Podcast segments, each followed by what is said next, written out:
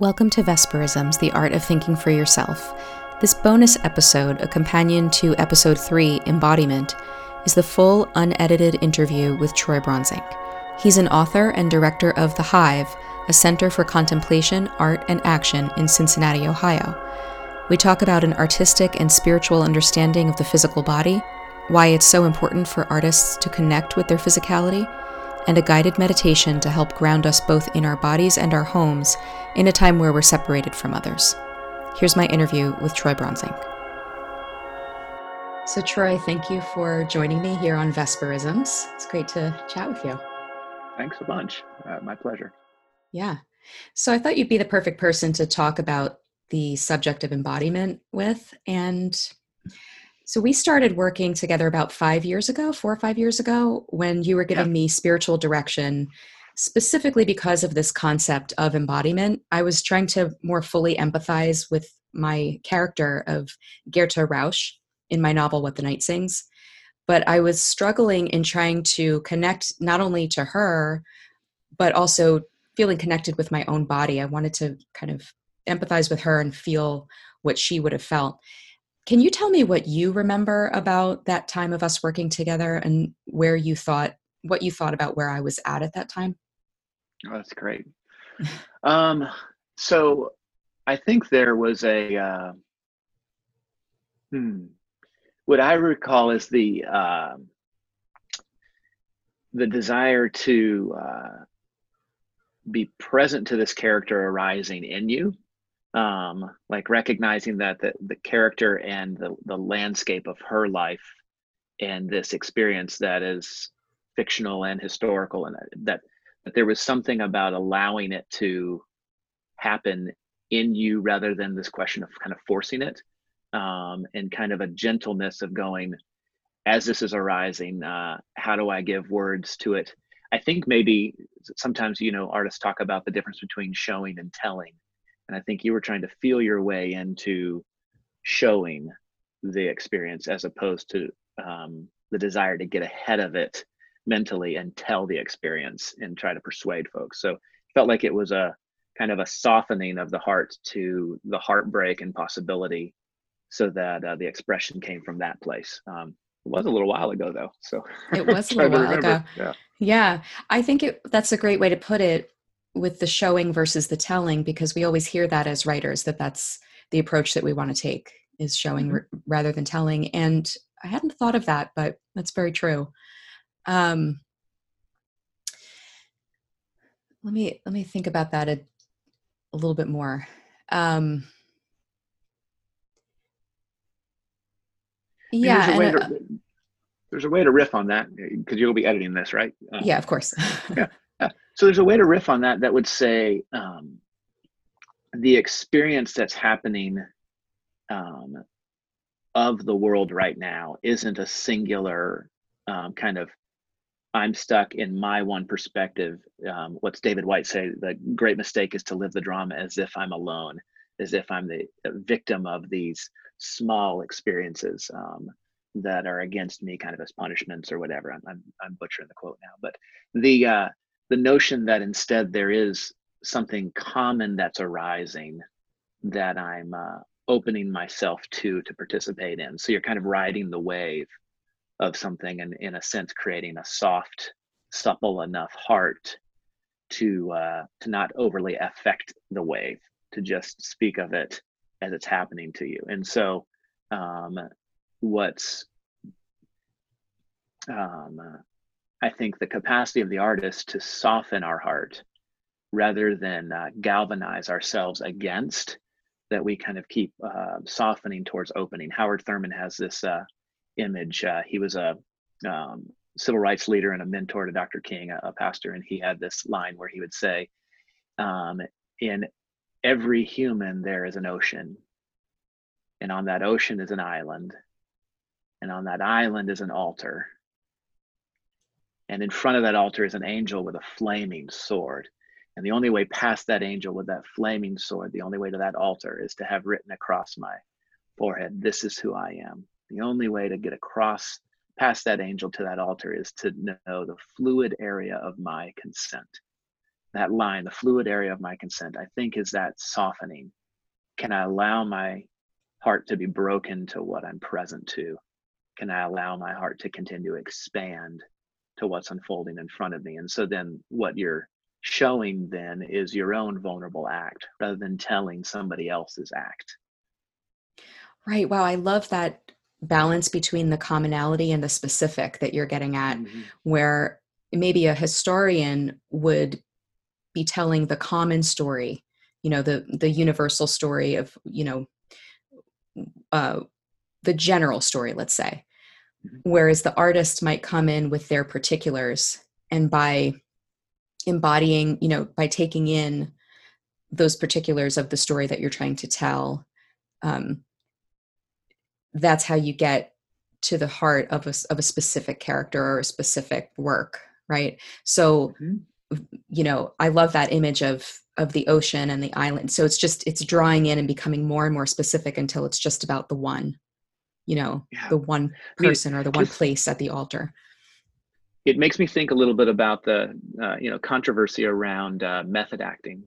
Um, that in one sense, what what a method actor does is allow their heart to be broken. So that's what's shown on stage or on screen is their very heart broken, not them playing the heart of someone else's heart being broken.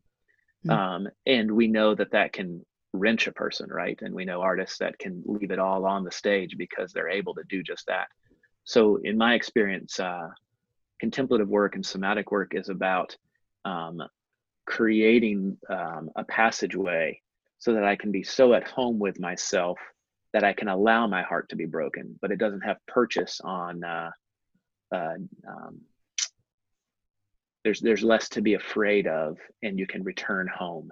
Um, there's a, a saying, uh, um, a Buddhist saying that says, uh, "The bad news is we're falling, and there's no parachute and there's nothing to hold on to. And the good news is there is no bottom. Hmm. And so uh, uh, I think the reason why we we know some artists uh, hit rock bottom so hard is that they're they're falling without uh, a sense of like, do I have the capacity to, to keep falling through this without it um, ravaging me?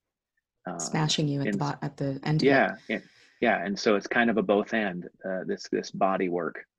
Mm-hmm. Um, yeah, I, I, resonate with that very much. That's exactly the process I was trying to get at when writing Gerta. Was mm-hmm. how how close do I get? So, why do you think it's important for artists and creative people to understand their own relationship to their physical bodies? I mean, it, it, I think it's. I think the way I would say it is that uh, um, to create is to learn the channel of this body of mine, um, and so the intimacy with that, like that, my voice and my hands and my posture are the brush with which I paint or the pen with which I write. Um, and so it's coming home to myself. Uh, John O'Donohue has this quote where he talks about vocation being something that we kind of extract ourselves and we are, we're an objective viewer trying to make ourselves into something else and we use our will like a hammer and it becomes externalistic and we find ourselves in a famine of our own making and so to me uh, if my body is my own um, tool in my own home then to become acquainted with it creates the the ease needed to express what what what I'm deeply called or kind of longing to be a part of. Um, you know, it's the the ten thousand hours. We spend ten thousand hours in our body, but we aren't conscious of it.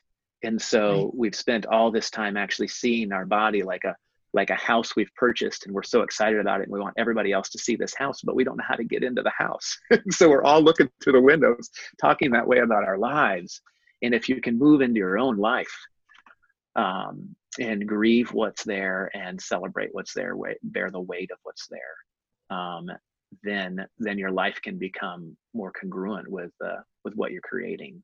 And um, and I think everybody's trying to make that journey. Um, right.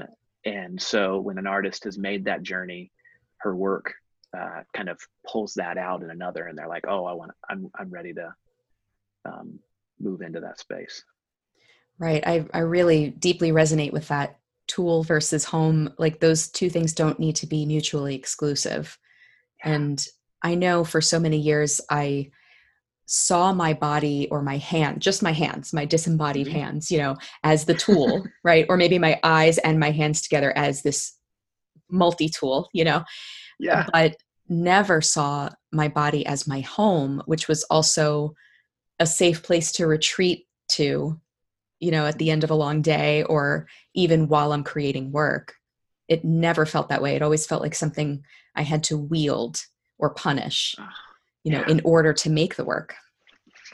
Well, and I think I I know a number of artists that not not a, not across the board, but I know a number like singer songwriters and some graphic designers and others that fall into this kind of modern uh, Western approach, which is I I wield these tools, and then on the weekend, or whatever your weekend ends up being, I I let them go. I burn them all to the ground because I don't mm-hmm. care about them, and then I wield them again. And and so we never actually find what it's like to be satisfied with this body of ours, to be satisfied with the life we're in the midst of living. And uh, and so Sabbath or rest, whatever your weekend looks like, becomes um, disembodied, right. and uh, and then work also is disembodied because you're just leveraging and pressuring yourself to create a thing. And if both your rest and your work um, were good for the soil of your own bones, um, because you've done good uh, um, crop rotation, then uh, then then your then your body enjoys this ride you're on, and you can and your tears can be your healing, and you can be present mm. to what's what's happening right now. Oh, I love that. I mean, what a contrast to the kind of typical artist trope of you know the the Hemingway, you know, lying in his bed getting drunk at the same, you know, or uh, just yeah. going out and partying on the weekend and trying to further numb and disembody from yourself, and then expect your body to go to work for you on Monday morning. That's really profound. Yeah. yeah. Hmm. Mm-hmm. Wow. Uh, let me ask you. It's easy to see when people uh, artists and everybody else it's easy to see when somebody you know what we call gets too much in their own head. But do you think it's possible that we can get too much in our own bodies? And what do you think that would look like on the unhealthy side of that spectrum? I mean we we were just uh, um, going after hemingway. I, I think that uh, artists uh, good artists um, are unhealthy. so, in a, in a, sense, like just being on tilt is actually uh, like over our skis is uh, is a courageous thing. Um, so I think it's it's this question of um, am I listening? I, I, tell you who's been really helpful for me. There's a whole uh, tradition of work called the Enneagram, and in that work, there's this notion that there's three centers of knowing and perceiving and uh, and relating. And one of them is the body, um, which becomes kind of this rooted kind of gut instinct. One of them is the heart, which is really the emotive space um, of allowing emotions and feelings to kind of move and pass through. And then one of them is the head, the intellect. Um, and the wisdom of that kind of integrative thought is that all three of those um, online when all three of those are online, I'm present in a way where I'm not escaping or where I'm not uh, um, addicted to my survival strategies. So uh, it's a roundabout way of saying, I think when we're in our head, because it's our way of surviving, um, the art feels desperate. Um, when I'm in my emotions, because it's my way of surviving, like there's a, a sense of uh, glummingness, like a, a neediness of somebody, or a sense of deep despair that that says I'm isolated and all alone. While that can be beautiful, after a while that becomes a survival strategy, and you're observing someone else surviving, um, and that's precious, but it doesn't have a, a lingering narrative to it. Um, and I think when those that are in their body with anger and with a kind of a fierceness that says there must be something done now if they're only in that space and they aren't creating capacity for emotion creating compassion for uh, capacity for consciousness and intellect then then we get off balance i think it's a little more about the weaving together of those three um, points of attention in our body than it is about uh, either trying to juggle or balance them or uh, or going too far into one side. It's almost like you can see some folks go deep. All of them go deeper. You follow um, extraordinary art, and you notice that it's both heartbreaking and volitional, and ha- has a capacity to the, the intellectual horizon is mind blowing, and they're doing all of that, um, right. and so it feels harmonious.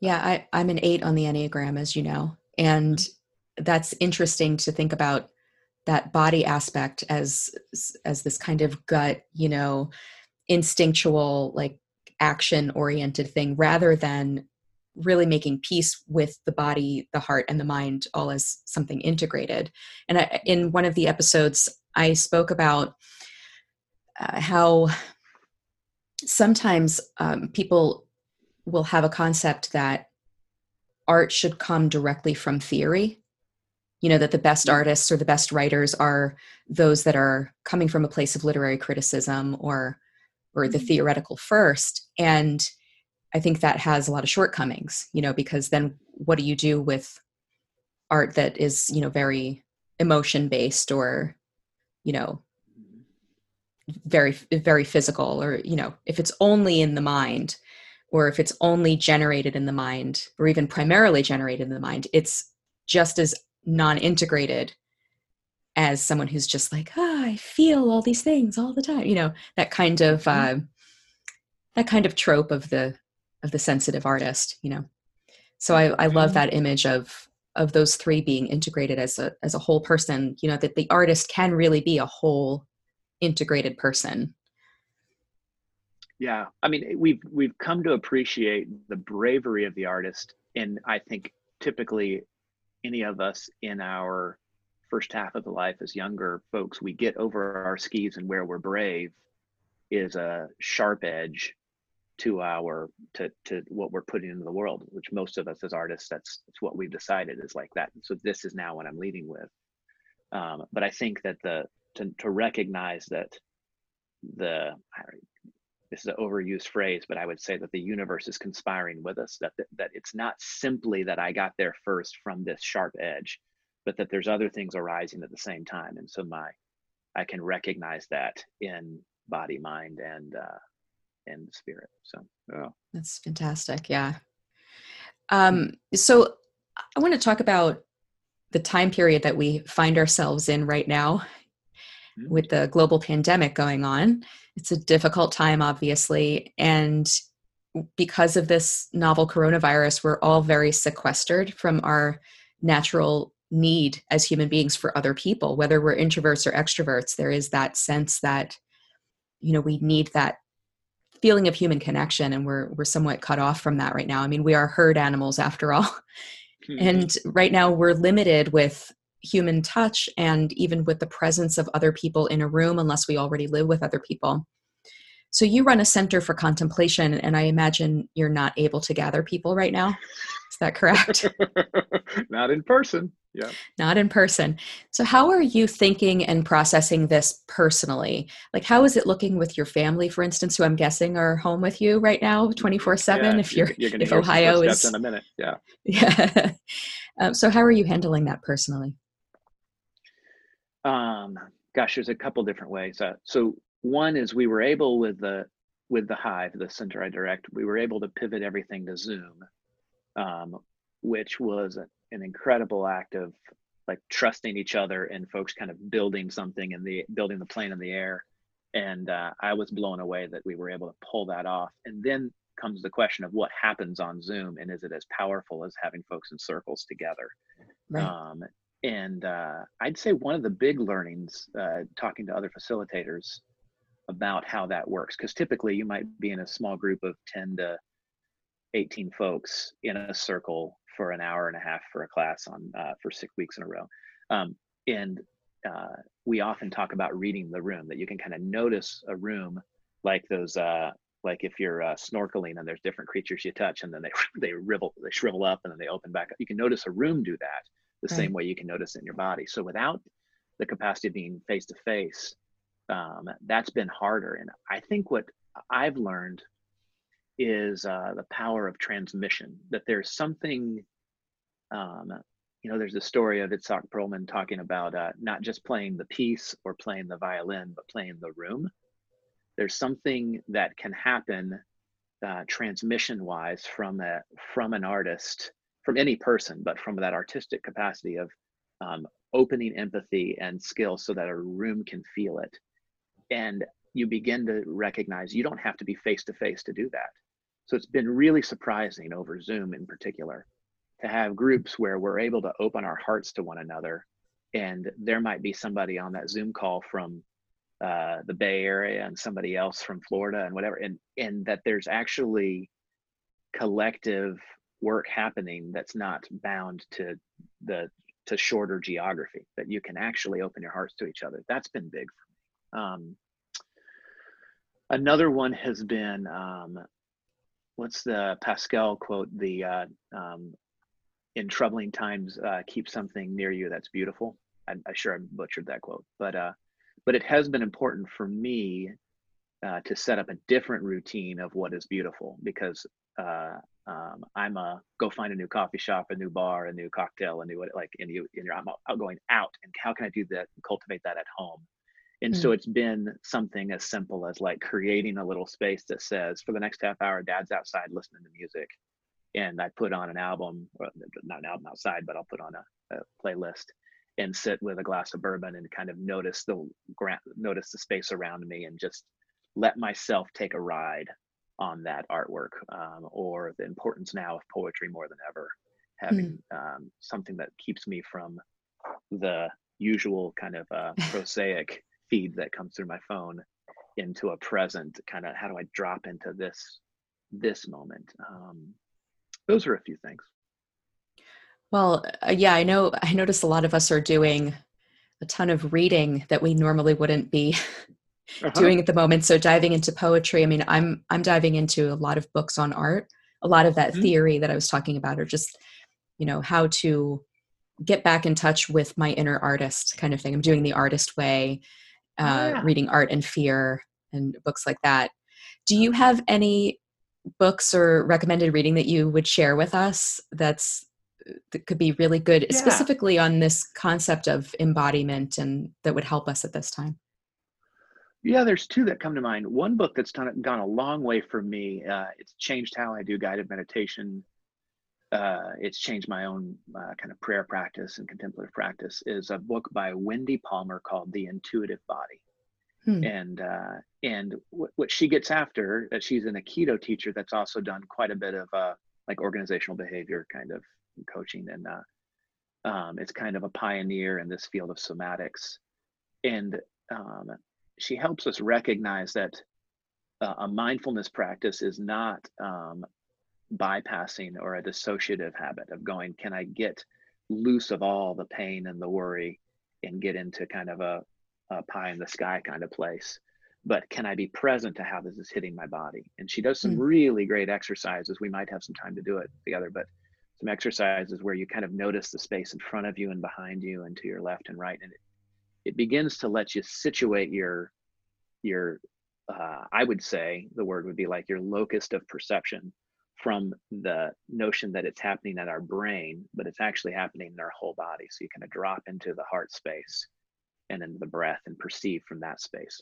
Um, and then kind of in the other hand i'm still a huge fan of daniel ladinsky's uh, love poems from God, and he has uh, he has translations then of work by uh, Hafiz and Rumi and uh, Catherine of Siena and Saint Francis and um, um, Rabia and um, uh, Kabir, and it's just a, a, beautiful set of folks from different faiths, but uh, more or less talking about being present to this body of ours and this experience of ours hmm. uh, in a way that we can grieve it and celebrate it because it's so uh, firsthand. We tend to think of spirituality and mysticism as kind of uh, secondhand or or um, more cloudy, and instead it's it's it's this body that's going through this experience, and so uh, they speak from that from a first person in such a beautiful way that just having their words uh, nearby has been pretty good. Hmm, thanks for that. I, I will definitely. I'm going to break out some Rumi today. I think there we go. That that would be. I have a book similar to that that I, I think I'll also get off the shelf. Yeah, and I, as you're speaking about this kind of awareness of space, I wonder for those of us artists who, you know, are able to access our studios, like I'm in my studio right now. Um, it's something that I take so for granted. Even the concept of home as a place where the creativity happens and uh, where I am safe and embodied here in in my sort of the skin of my home, let's say. Yeah. You know, yeah. um, I hadn't.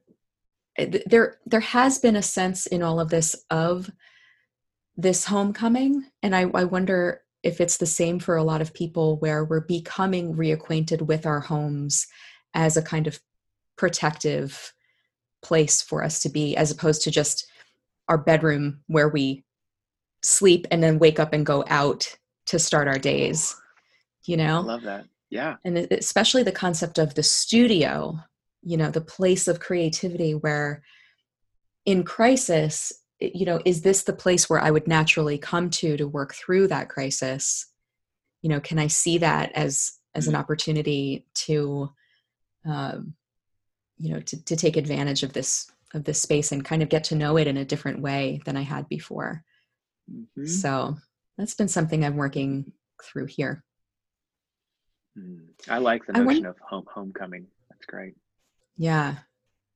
It's been good. And I, I know a lot of people are are becoming reacquainted with these really simple ways of of living that do feel so physical, like cooking and baking and uh, working in their gardens, you know, these very physical activities that are decidedly analog, you know. Mm-hmm. I'm mm-hmm. seeing a lot of people doing that and a lot of artists using this opportunity to break out materials and paints they haven't used in a while or, you know. Mm-hmm. Yeah. So I wonder, you were speaking about this exercise of understanding your space as well. I know we've done that before. Is would you offer something to our listeners that they can do to kind of make peace with our our bodies and our spaces right now especially for one thing when we're we're afraid of our bodies becoming sick yeah. and we're also af- dealing with the separation from other people and being much more alone than we're used to being mm-hmm. so the yeah sure i'd love to do that the the inner landscape of your body uh, it goes infinitely in so uh, some folks would say like if you want to touch the cosmos, you put your hand out and you've touched it. Like it's it's not out beyond our reach. It's coming to right, right here.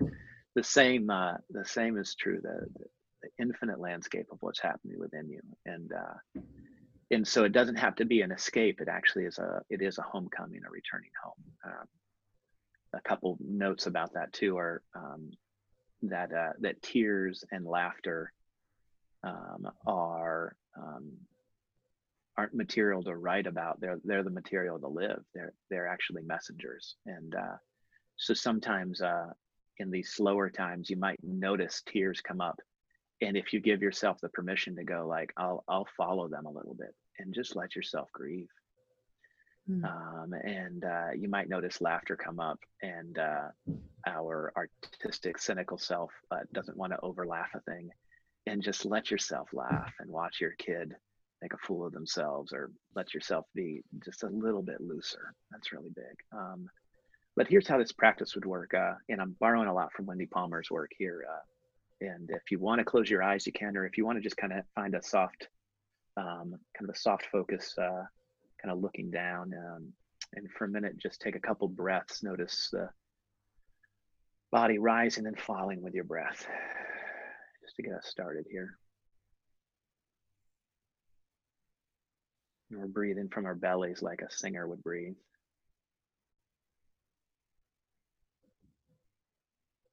And you notice the weight of your body.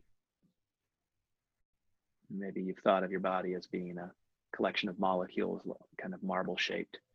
Just let those marbles kind of change to a chocolate chip shape where they're heavy on the bottom. The body settle in. And then from this place, uh, place your mind's eye on about a, um, 10 feet ahead of you. Maybe you're in a room, maybe your computer's against the wall and you're looking at the wall. So you have to kind of imagine further out. And without looking there, just imagine your attention on that space and then walk that attention closer to the distance of the screen you're using right now or a book you might be holding in your hand. And then walk that attention even closer to right up against your chest, moving through the body. And for this moment, just noticing the space four or five inches behind you.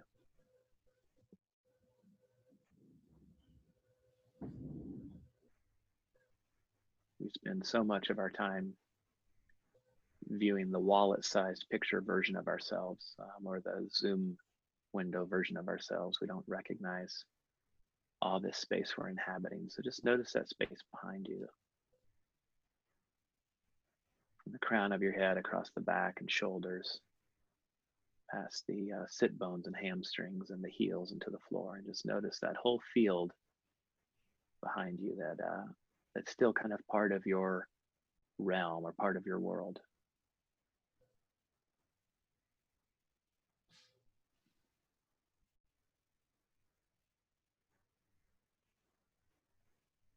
And similarly with the left side, so start with the crown of the head, the left side of the face and the neck.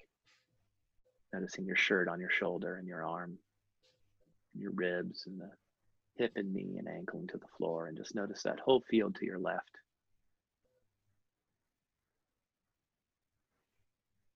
Almost like you're standing by a radiator and you can feel some of the heat.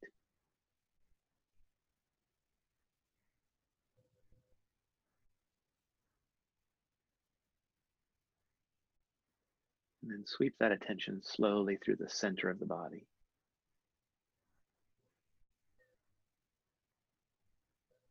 Like you've slowed the film down on a broom. It's just slowly sweeping through the center of your body, making its way to the right side. And then you're outside the right side of your body. And similarly, going from the crown of the head to the right side of the face, the temple and cheek and ear and jaw off of that to the shoulder and arm, the ribs, the hip and knee and ankle. And now you're noticing that similar, like the warmth of a radiator or the steam off of a large fountain, the mist. Just noticing that space to the right of you.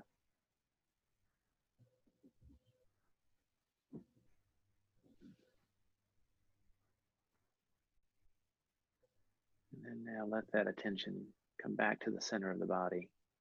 Just like a pendulum, slowing down till it becomes still in the middle of the body.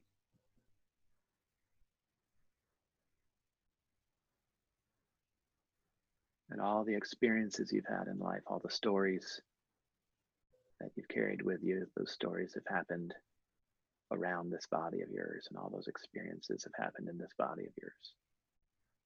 And right now, for this minute, our bodies are sharing an experience. Now start with the crown of the head dropping down through the busy brain. It's grateful for all that it's done on purpose and all the reactions and all the um, unconscious things it does automatically. Down to behind the eyes, between the ears, past the sinuses and palate into the mouth. It's grateful for all that the mouth has done all you've said and tasted and breathed, and following that to the root of the tongue and swallowing and noticing the center of the neck.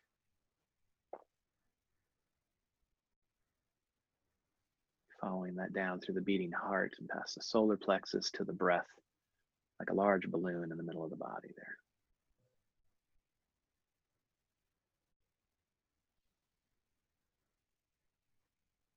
Hafiz, the Sufi mystic, says that there's a the only air that the divine breathes is the air that I'm breathing.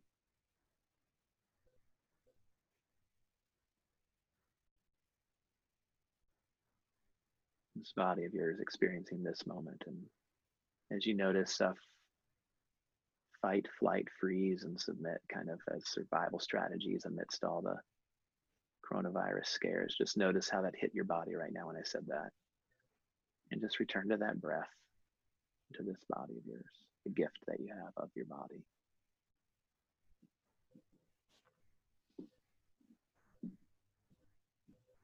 Notice when fear or anger or anxiety arise. Just honor that. When tears and laughter arise, when boredom arises, when you find yourself sleepy, just notice it all. Live into the question, into the life you have right now, as Rilke would say.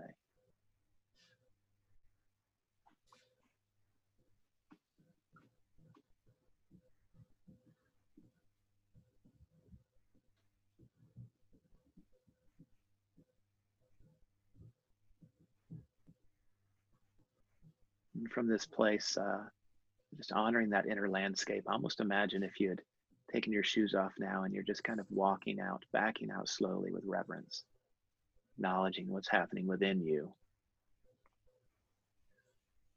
Until you slowly acknowledge what's happening as your whole life, this body of yours, the trauma that's written on your body, the joys and the memories, the things you've already forgotten, things yet to happen in this body slowly opening your eyes and uh, returning to your work from a place that's uh, maybe a little bit more uh, at home. Thank you so much, Troy. You bet, Vesper. Thanks for the invitation. It's great chatting with you and really wish your family peace right now and, and love. Thanks so much. Yeah, y'all too. And uh, um, stay in touch. Will do. All right. Thanks, my friend. You bet. You bet. Take care. All right. Have a great day. You too. Bye bye.